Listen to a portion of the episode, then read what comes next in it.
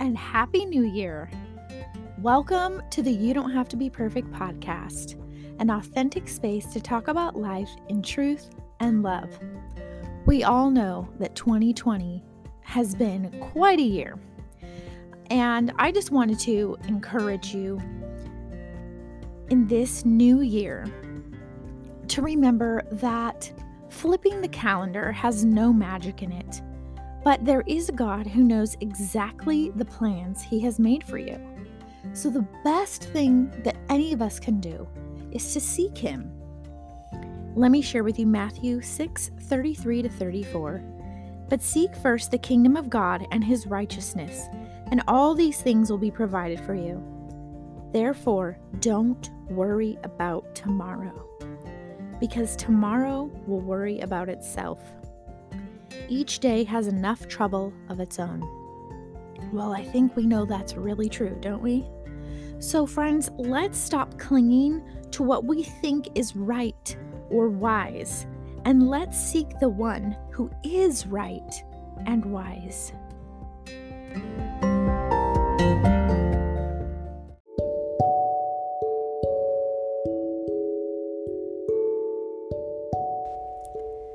It's true. Not everyone is an Enneagram 1 perfectionist, but it is my firm belief that our world today suffers from a lot of the destructive and deceptive lies that perfectionism has to offer. That is why this podcast will encourage, empower, and uplift you. You've heard it said, we are our own worst enemy. I'm sure, like me, you know this to be true. What you may not be aware of is that it hurts you more than anyone else out there. For those of you brand new here today, perfectionism has destructive habits that play a negative role in our lives. Perfectionism can hold us back and force us to live from a place of fear instead of love. Perfectionists have good qualities too, but only when they are functioning from a healthy perspective perfectionism frequently lies to us by keeping us in a not enough zone. Because when you strive for the impossible goal of perfection, you will always find yourself in the lack.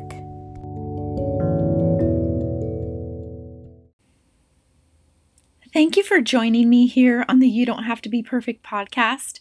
I'm really excited to share these series of mini series with you. And the first one is The Prodigal Son. And so I thought it would be fitting before we get started and talk with my guest, Jennifer Hayes, that I would read The Prodigal Son for you, just to give you some good context in case you've never read it or maybe it's been a long while. So here we go. The Prodigal Son, Luke 15 11 to 32. And he said, A man had two sons. The younger of them said to his father, Father, give me the share of the estate that falls to me. So he divided his wealth between them. Not many days later, the younger son gathered everything together and went on a journey into a distant country. And there he squandered his estate with loose living. Now, when he had spent everything, a severe famine occurred in that country and he began to be impoverished. So he went and hired himself out to one of the citizens of that country, and he sent him into the fields to feed swine. And he would have gladly filled his stomach with the pods that the swine were eating, and no one was given anything to him. But when he came to his senses, he said, how many of my father's hired men have more than enough bread? But I am dying here with hunger. I will get up and go to my father, and will say to him, Father, I have sinned against heaven and in your sight. I am no longer worthy to be called your son. Make me as one of your hired men. So he got up and came to his father. But while he was still a long way off, his father saw him and felt compassion for him, and ran and embraced and kissed him. And the son said to him, Father, I have sinned against heaven and in your sight. I am no longer worthy to be called your son. But the father said to his slaves, Quickly, bring out the best robe and put it on him, and put a ring on his hand and sandals on his feet. And bring the fattened calf, kill it, and let us eat and celebrate. For this son of mine was dead and has come to life again. He was lost and has been found. And they began to celebrate. Now his older son was in the field, and when he came and approached the house, he heard music and dancing. And he summoned one of the servants and began inquiring what these things could be. And he said to him, Your brother has come home, and your father has killed the fattened calf because he has received him back safe and sound. But he became angry and was not willing to go in. And his father came out and began pleading with him. But he answered and said to his father, Look, for so many years I have been serving you, and I have never neglected a command of yours. And yet you have never given me a young goat, so that I might celebrate with my friends. But when this son of yours came, who has devoured your wealth with prostitutes, you killed the fattened calf for him. And he said to him, Son, you have always been with me, and all that is mine is yours. But we had to celebrate and rejoice, for this brother of yours was dead and has begun to live, and was lost and has been found. Jennifer, thank you so much for coming back to the You Don't Have to Be Perfect podcast. I'm so excited to continue this, you know, mini series with you about the prodigal son, and I'm really excited to um, talk about a new character today. Mm-hmm. And uh, yeah, so let's let's get into it. Thanks so much for having me back, Vanessa. I've been looking forward to this one. So last week uh, we talked about the younger son. This week we're talking about the older son, whom I have a very reluctant kinship with. I'm I was very um, upset to discover that I'm very much like the older son. Me too. Uh, I really, I really see a lot of myself in in this dear heart, uh, and I get him. I get him. So uh, yeah, let's dive in. Let's talk about the older boy. Yeah. Well, real quick, I'll say I re- I remember distinctly every time this was brought up in Sunday school or like youth group. I always was with the older brother. I'm like, dude, I feel you. Like I get yeah. that. so so i'm right there with you and i'm excited to see what you have for us yes so just to um, recap quickly before we we do some comparing and contrast here. Last week we talked about the younger son and how he had no moral or material restraint and that he was extravagant with himself. And it led him to a desolate wasteland where he might have been being he might have been able to survive but he wasn't satisfied. He wasn't satiated it was um, a pretty bleak um, existence there so this week talking about the older son i thought it was interesting that the older son didn't actually know that his younger brother had come home until hours later and the mm. party is in full swing.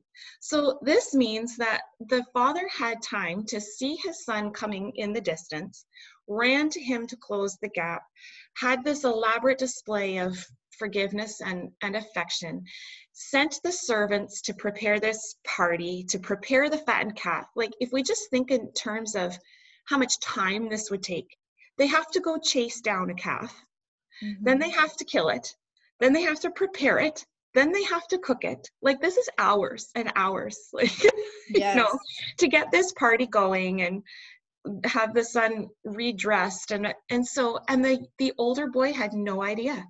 Where was he? He was way off in the field working his fingers to the bone. And he comes home at the end of a long hard work day and here's the party in the mm-hmm. distance. And something that I found interesting is that he didn't go straight to the father to ask him what was up.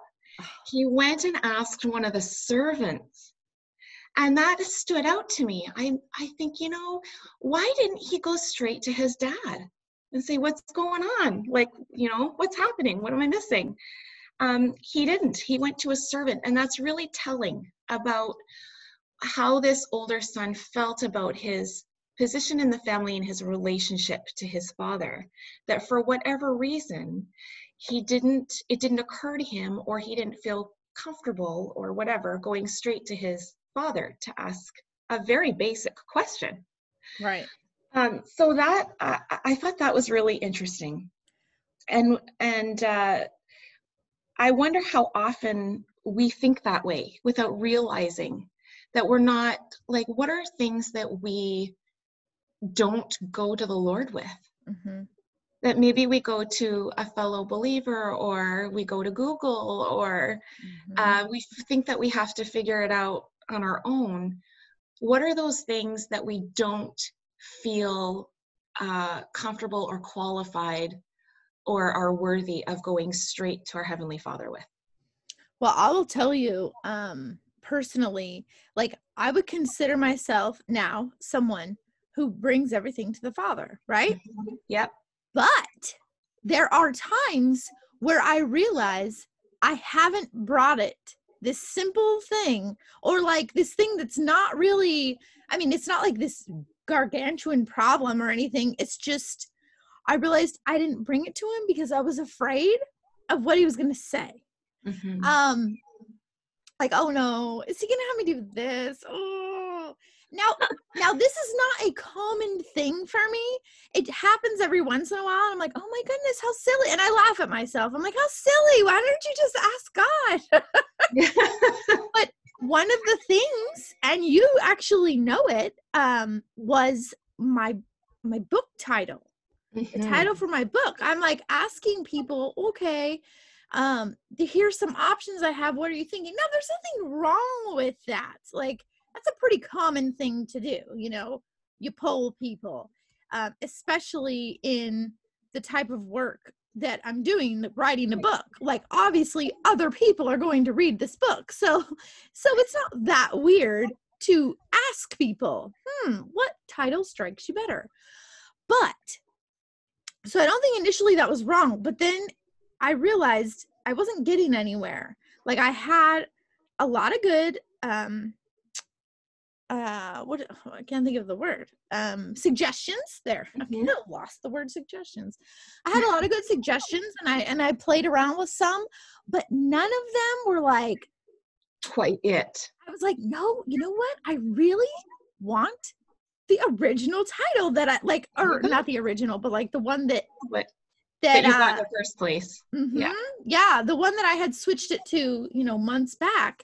I was like no that's the name of this book like it just is and so um i you know i was talking with a friend and i thought you know what i i haven't prayed about it because i was like well i think this is the title but i don't know i'm still trying to decide and then she's like well i mean just pray about it i'm like oh my gosh I Why didn't, didn't I think of that? I didn't do that.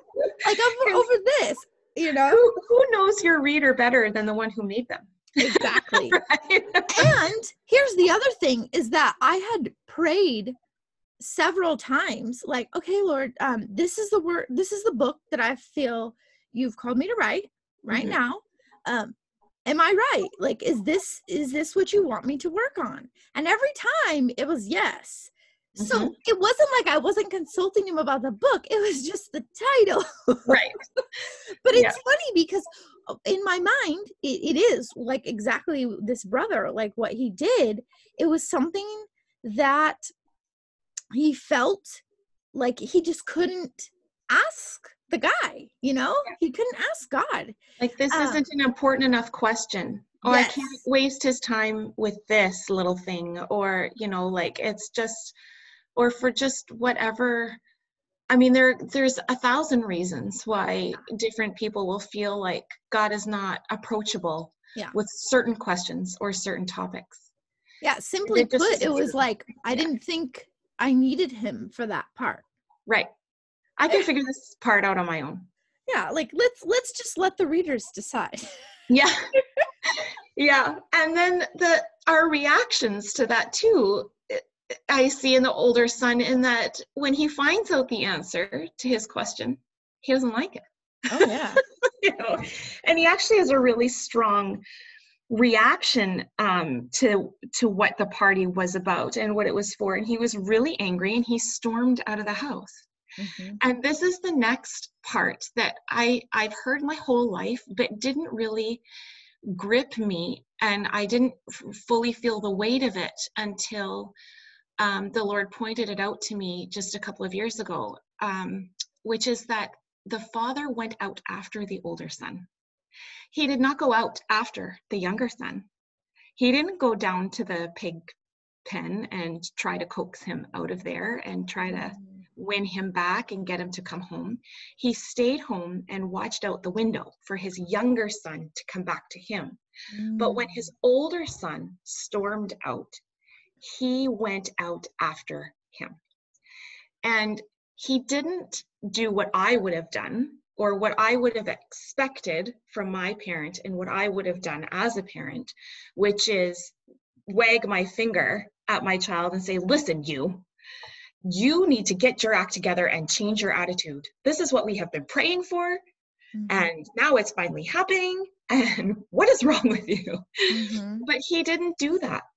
He was really gentle with his older son. And um, I did a little bit of a word study because in verse 28 it says that the father entreated him. And I love that word entreat. And the, the Greek word for that, uh, is to call near, to invite, beseech, comfort, and exhort.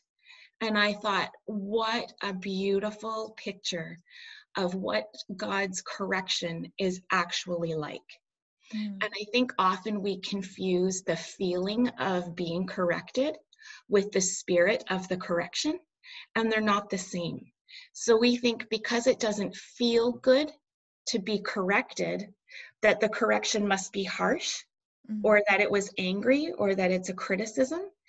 But that isn't the nature of God's correction um, for us. And this was a particularly important epiphany for me because not only did this change my understanding of God's grace and, and my relationship with Him as a father and child, it changed my relationship with the Lord in that regard. But it also changed my relationship with my own children and how I view disciplining them. And it was it was a light bulb moment for me because until that uh, moment, I thought that in order for my children to learn and and be repentant, um, I had they had to know I was angry. Uh, they had to somehow feel my displeasure mm-hmm. at their behavior or their choice.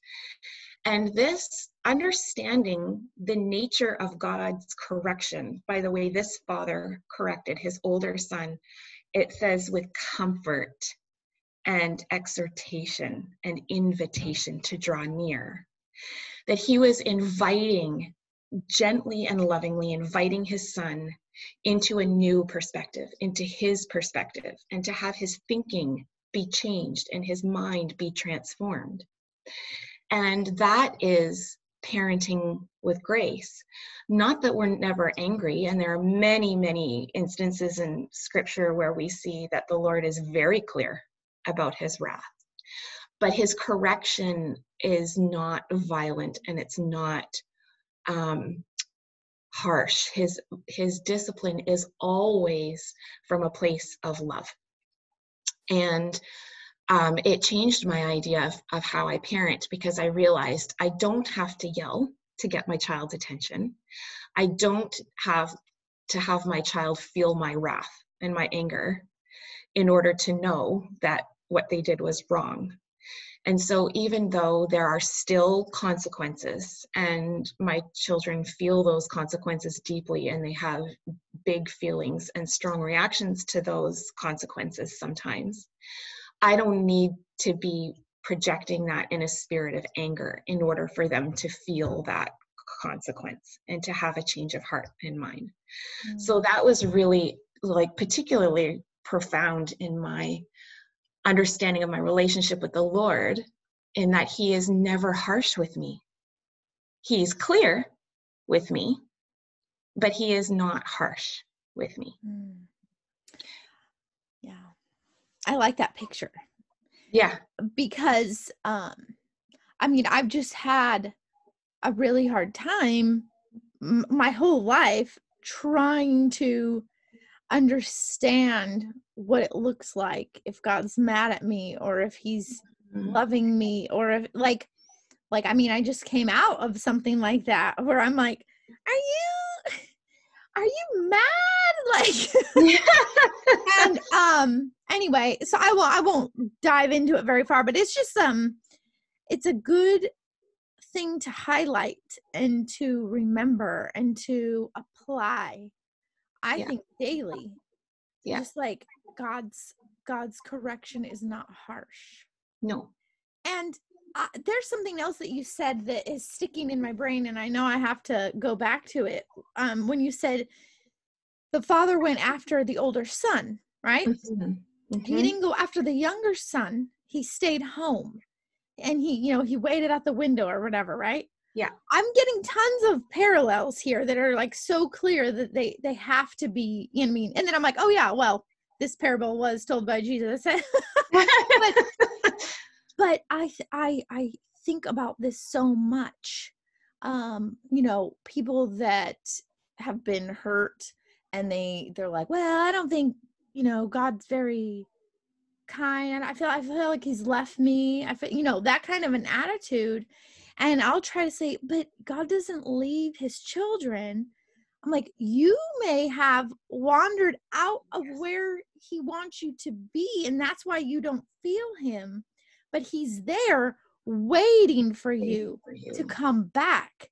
And so, and he will accept you.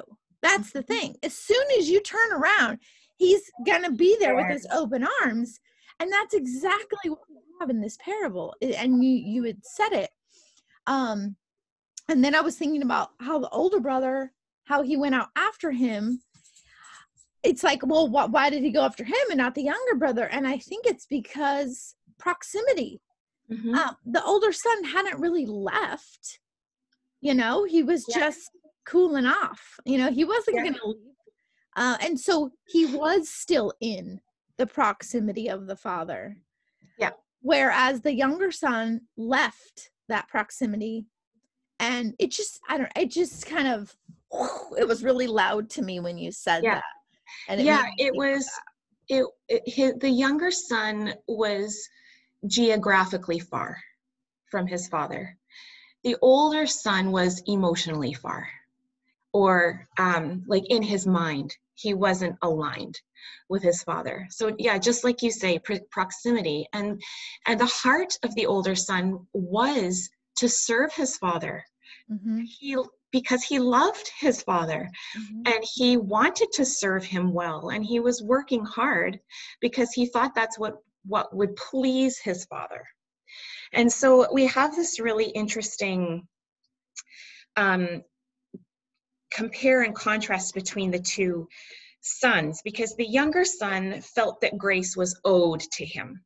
Something was owed and mm-hmm. he demand he demanded what he felt was owed to him and squandered it. The older son thought grace is earned and was working like a dog to earn it. The younger son didn't understand his value in the of the value of his family position. The older son didn't understand the nature of his position in the family. Mm. The younger son was extravagant with himself. The older son was extravagant with no one, not even himself. Mm. So the younger son had no personal standards, no moral or material restraint. But the older son had no personal kindness because he couldn't be extravagant even with himself, he was in a moral and material bondage. Not enough restraint, too much restraint. Not enough restraint led the younger son to a, a wasteland. Too much restraint led the older son to bondage, to an imprisonment, of feeling like he had to work hard. So the younger son uh, found himself in an environmental wasteland, but the older son found himself in an internal or spiritual wasteland. Mm-hmm. And what I find um, really interesting, uh, this light bulb this moment this morning, actually, while I was thinking through this passage for today's podcast, the younger son found himself in moral poverty. The older son found himself in a spiritual or relational poverty. And that made me think um, back to the Sermon on the Mount, where Jesus said, Blessed are the poor in spirit, for theirs is the kingdom of heaven. And I love this because often we hear this verse misquoted and we hear it, um, Blessed are the poor. Mm-hmm. And we attribute that to uh, material things and people who are living in poverty. But that is not what it says. It says the poor in spirit. So people who realize that spiritually they are poor, that in and of themselves they have they have a wasteland. They have nothing. They bring nothing, they take nothing. They have nothing in and of themselves to offer God to earn their grace and that that grace is not owed to them. So those people that are poor in spirit, recognizing that they are that spiritually they have nothing to offer, those are the people who inherit the kingdom of heaven. Inherit, inheritance. what a beautiful picture of the relationship between poverty and inheritance. So the younger son, um, morally poor, the older son, spiritually poor. And when both sons recognize their poverty, they both receive an inheritance. Such a beautiful picture to me in realizing that um, that inner state. I've always thought that the blessed are the poor in spirit was such an interesting passage. You know, like that whole thing. I've I've always been like, huh? Mm-hmm. it sounds it sounds like such a negative thing. Um, poor, like deficit, you know, and then even poor in spirit. It's like, well, how is that a good thing? Mm-hmm. When aren't you supposed to be spirit filled right so like it's it's always been a really weird um line in that yes uh for me and i've always kind of been like okay i think i get it yeah because it's poor in my own spirit mm-hmm. But full of the god the spirit of god or the holy spirit right like yeah. it's uh, you the the more i recognize that i don't have anything in and of myself to offer god to earn my salvation the more i realize that the more room there is for his spirit mm-hmm. yeah no that and and uh the way that you had been explaining it uh with the both of the brothers i was like yeah that makes so much more sense like you're you're so empty in a uh, in yourself mm-hmm. that now you have room for what is supposed to be there right the spirit of god yeah. so um yeah that's that's really cool and i just think yeah. i'm glad that you brought that up because i think it's um a really helpful thing to explain yeah especially since uh, what i just said like I'm sure it's confused many people. Like, what does that even mean? You know, yeah, spirit. You know what? The Beatitudes are. I just love that passage, and it's it's one that I've I've um, been chipping away at a little bit more in depth uh, lately. Just given this light bulb moment that I thought of, like, what I wonder what other ones I've misunderstood. Right. so, yeah, and it's just. Um, it was just such a beautiful reminder to me and um, I a few uh, weeks ago I was reading through the Old Testament and I, I, they're kind of running together now. I can't remember if it was Deuteronomy or Numbers, but it mm-hmm. when the Lord was talking to the Israelites about the promised land that He wanted to bring them into, that He wanted to bring them into. Mm-hmm. And how he said maybe three or four times in a row this land flowing with milk and honey, and how their um, offspring or their descendants would enjoy the the abundance of this land which they did not get for themselves mm-hmm. and he said it like three or four times in one chapter he kept repeating this line which they did not get for themselves or so and he was underlining this you know you didn't create this land you didn't plant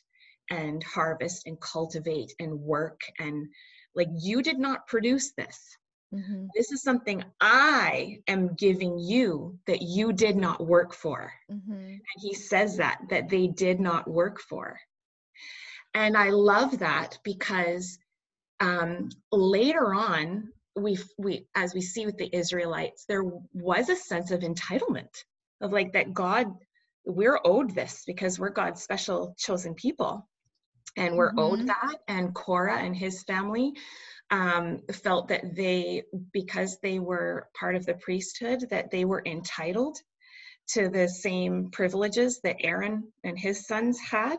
And so we see this like interesting tension too between how God lavishes and pours out his abundance and his provision, and how um, we recognize that we've come from slavery and that we don't, we haven't done anything to earn this and we didn't do anything to make or create it and get it for ourselves. And yet at the same time, we still fight this feeling of feeling entitled to it mm-hmm. and feeling like you know not appreciating the value of it and mm-hmm. being having a wasteful attitude and this is the same struggle that we see between these two sons this these two sides of the same coin and and both of them not realizing or not recognizing that the inheritance the value the abundance the richness the joy the provision is in the relationship with our Father. Mm, yes. Yes. And you know what? This week, this week, um, I, I was like in my car praying and like journaling. You know, I had my little notepad or whatever. And I was just like, I, I've, I've already had this realization many times, but it's like every time I have it in that way, it's it's like almost like brand new and so impactful and so like oh my gosh that's right why do i keep forgetting that? And it was this it was i do have everything i could ever need yeah. because i have jesus. Yes. Now that is a very hard thing to live in every day on this earth because nothing about the way this world functions uh clicks with that everything is True. more more more more more yeah. lack lack lack lack lack so so it's like completely opposite of what i just said right it's like completely yeah. doesn't fit in any way and, and even even people that i have known for most of my life they're like mm, yeah, but still, you gotta have. And I'm like, no, no, you're you really no. don't. like, like, don't tell me that because I just remembered the truth again. Yeah. And I just understood it again in a real way that like washed over me.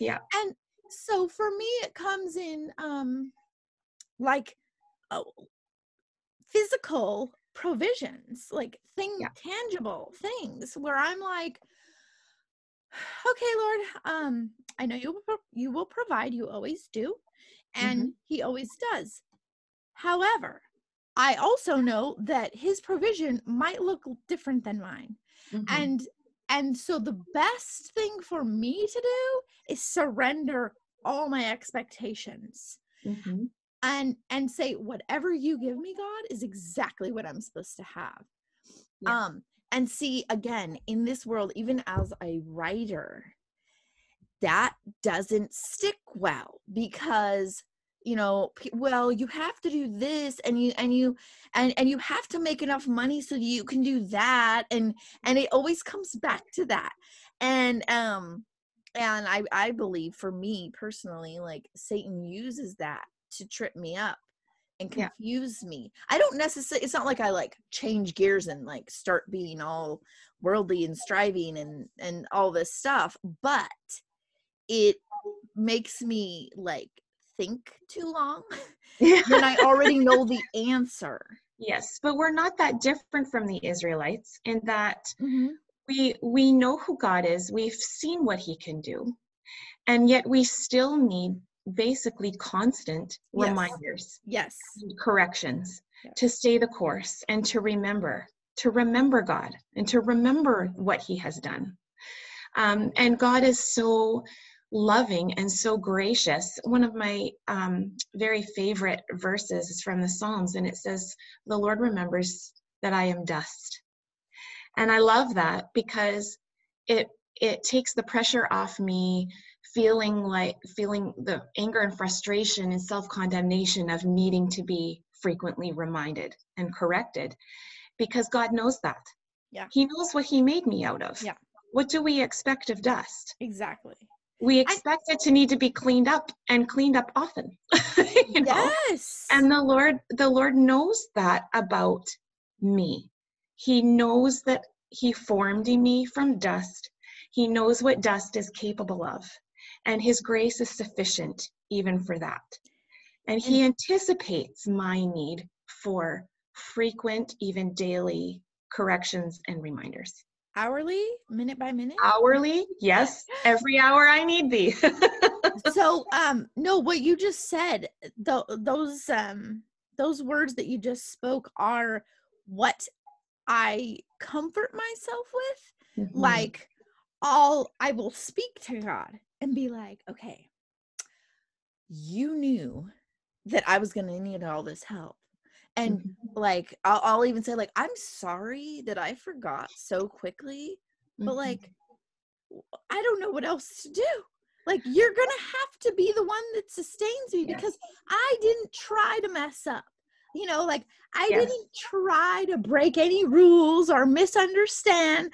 I'm doing the exact opposite of that and yet here i am still in dire need of my savior. Like Yeah. i'm so in need of my creator and and i and i know like like sometimes like i said in my car that time i can feel it and i can and it's real and it's like mm-hmm. yes jesus is all i need. It's so true you know like mm-hmm. and and i and i can embrace it and and it feels amazing because it just changes your whole perspective. But Yeah. you know then you get back home and you're with your kids and You're yelling again. yeah and you're forgetting things and you're like i mean i had a i had a good day.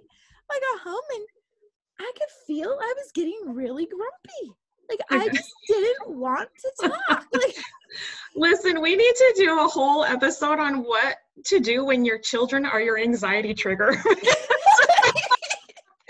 There's a whole book here. oh my goodness that's actually a really good one because i have realized that that is 100% true it makes me 100% sad. Like i don't want it to be true. So, but again it's like what you said if we're being honest and keeping it real, yeah which i always am right? That's what this is listen, I am the best Christian when I'm home alone. oh yeah. If no one's around me oh man. Uh, I got my halo on. It's shining super bright. spiritual. I'm beside still water, chilling in green pastures. My so soul's great. restored. but then when there's one or more in my midst i am not the same That's right. Oh, and you know, in those moments when, just like you said a few minutes ago, um, just apologizing to the Lord for your for forget your forgetfulness, or that you know you you're in the same place again, and right on the heels of that, I am I am daily thanking Jesus for His patience. I just like there's so I mean there isn't anything to not be head over heels in love with about Jesus' character and how much he loves us. But I am daily thankful especially for his patience mm-hmm. and for his grace that he pours out um, that I don't deserve, that mm-hmm. I have not earned. Um, and but that he gives it abundantly anyway and that he's so so patient and I'm finding little by little that the more I meditate on the patience of, of Christ, the more patient I'm becoming. Mm-hmm. Still, long way to go, mm-hmm. still human. Let's mm-hmm. keep it real. But I am, I can say honestly, I am a different person now than I was even a year ago. Oh, yeah. Just just that one daily practice of meditating on the patience of Jesus and and the grace of the father in this parable in how he corrects sons and daughters that he loves has changed me and that's just only one that's only one attribute of god mm-hmm. yeah. that that has um, had a transformative effect on my mind and my heart just by meditating on that daily, and especially in the moments when you feel the least worthy to be in Christ's presence. Mm-hmm. After you've messed up, after yeah. you've been frustrated, after you've fallen short again, the last thing I feel like I want to do is come, you know, head bowed, tail tucked into the presence of a holy God. And yet that is the time that i most need to be there. And that's the time that's the most critical. And i really feel like this is the difference maker between the character of our father becoming our character and not.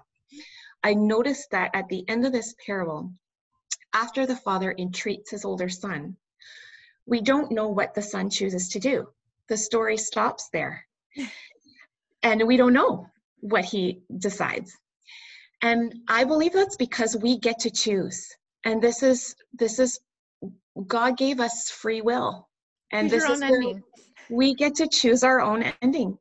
And in order for us to transform our heart and our thinking to align with the character of our Father costs something. We have to lay down our pride.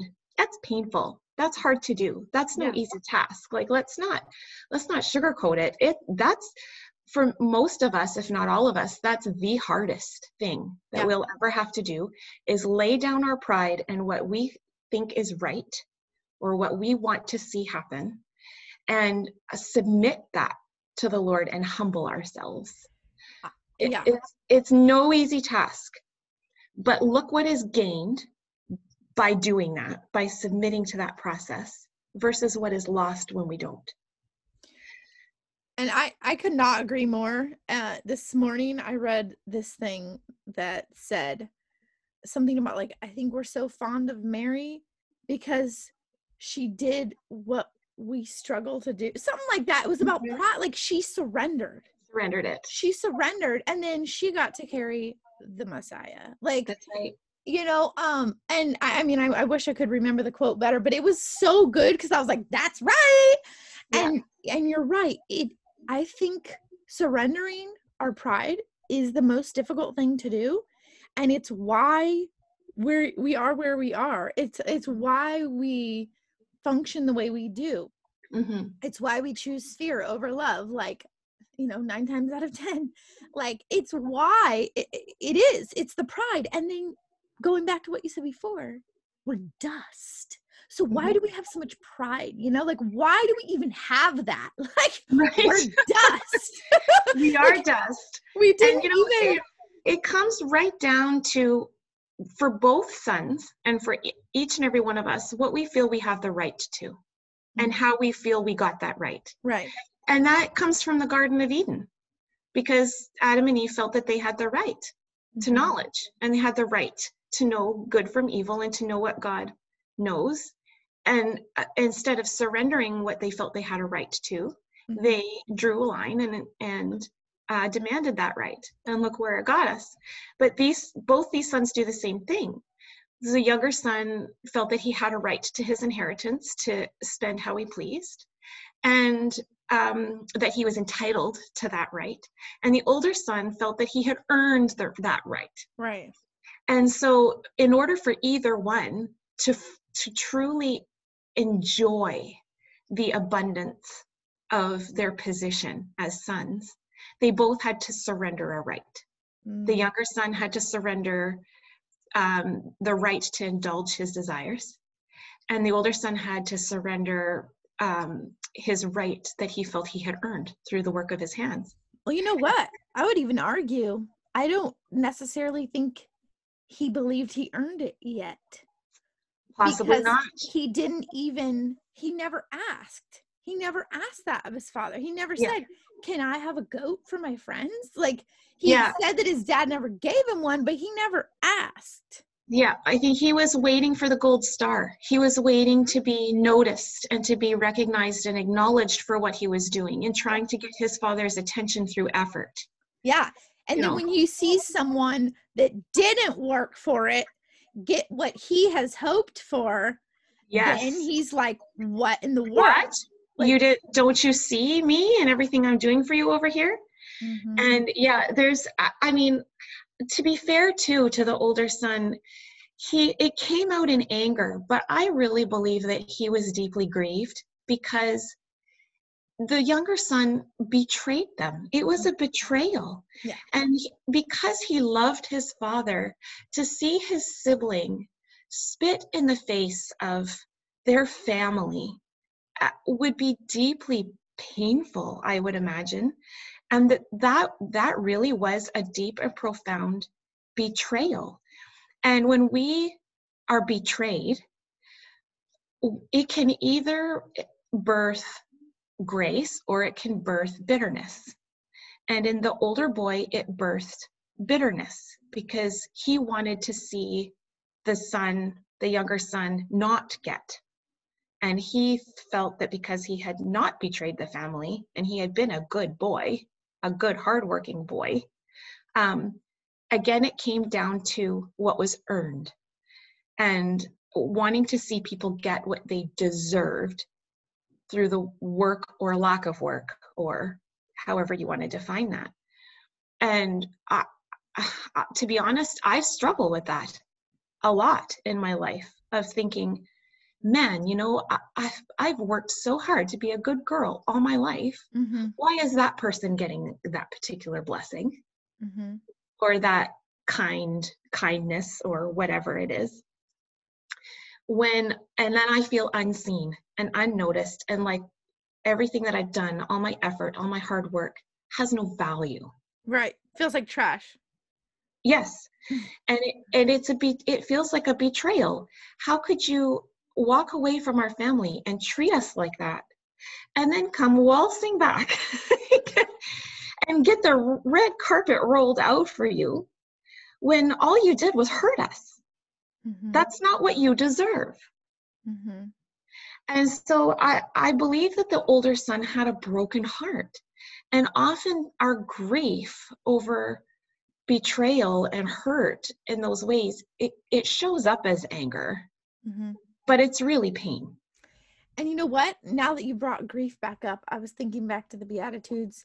The other one that's a little confusing that's like, Blessed are those who mourn, for they will be yes. comforted, right?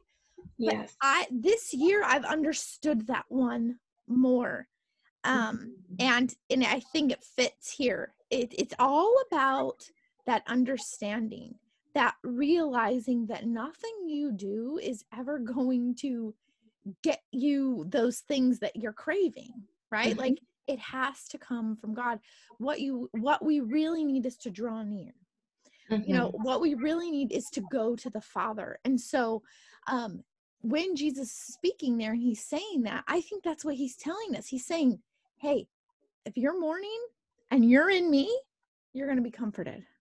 Yeah. Because it, it, it makes it sound like it's one of those, oh, well, uh, like for anybody, right? Yeah. And I do think it is open to everybody, but but they have to be in Christ. Like they have to be with Jesus. If they're with Jesus, they will find comfort.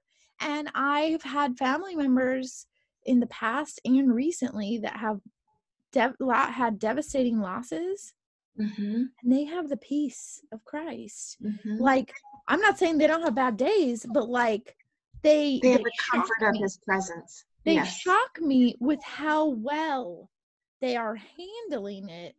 And I know and and they give all the glory to God. Mm-hmm. And so I know that it's true. Yes. And that's exactly what the older father did. The word entreat, one of the defining words of that um, concept is to comfort. And that's exactly what he did because he saw that his his son wasn't choosing a bad attitude out of spite. He was grieving something Yeah. and um, he he was in pain and he went to restore now when when we see past people's behavior to the heart of what's really going on in there. We'll realize that comfort is what's needed most of the time. And mm-hmm. exhortation a loving exhortation not a harsh word and a line in the sand.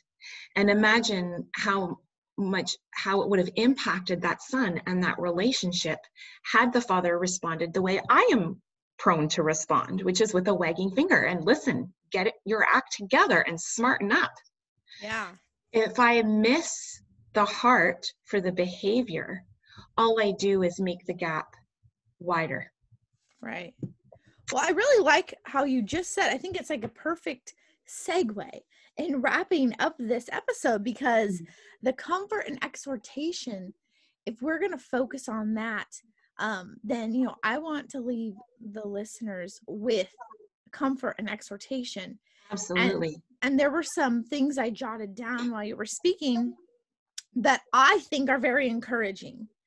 Um, and, and, and exhorting, right? Like, like Yes. just really helpful.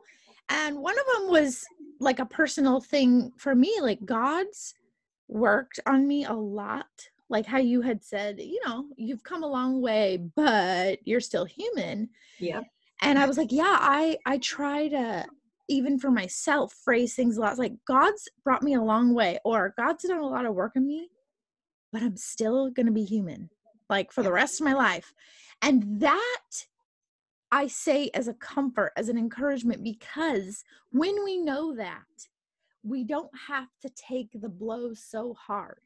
Yeah. Like, like, oh, and then the, you know, resisting humbling yourself when you've messed up because you're like, no, I don't deserve I don't deserve God's love right now. Like, no, I'm just going to go punish myself for a little bit. Like that I definitely know that. Um and I'll I'll like sense it and I'll be like it's almost like the Holy Spirit's like, "Vanessa, um you're resisting my love." And I'm like, Mhm. because I suck, you know, like, like because I totally, totally messed up something that I already knew how to do, and now I'm just really mad at myself. And so, um, it came out of last week.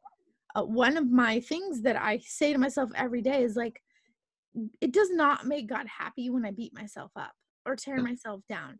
No. But He's not wanting me to punish myself. He's No. wanting me to know Him. Period. Yeah.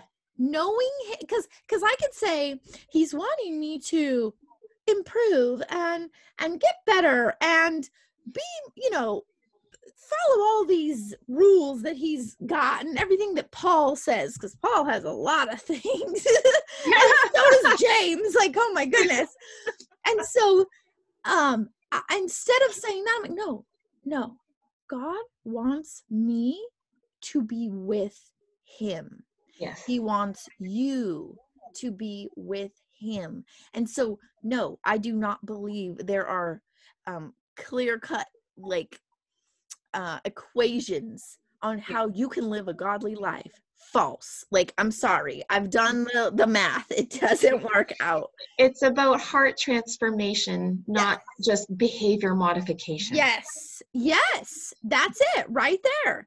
And so, um, and then I was thinking, the last thing was the patience thing, how you said when you meditate on patience, the, mm-hmm. the patience of jesus let me mm-hmm. clarify then you um you find you have more patience for others and i i had like a oh you know what it's totally true uh moment because i think when we experience something or we're reminded of an example that Jesus gave, you know, in the word, it it does. It softens my heart like, oh, you know what?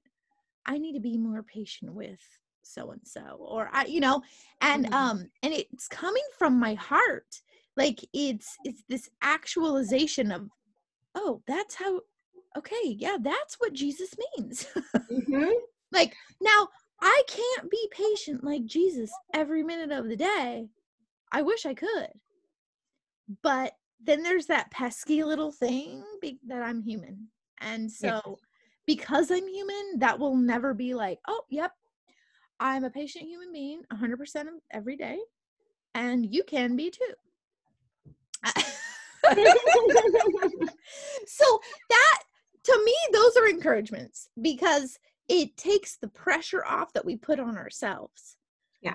to be better you know yeah. and um and instead just be closer. Yes. Just be closer. That's it. That's it right there. That is it. Well thank you so much for being here today oh, and, oh, thank you um, for having me vanessa. It's always such a pleasure I look forward to the next one as well. Oh, me too. The father is my favorite. oh, goody. All right. Well, we'll talk soon. Okay.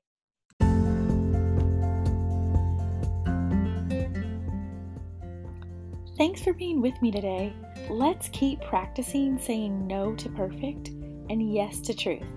Take care.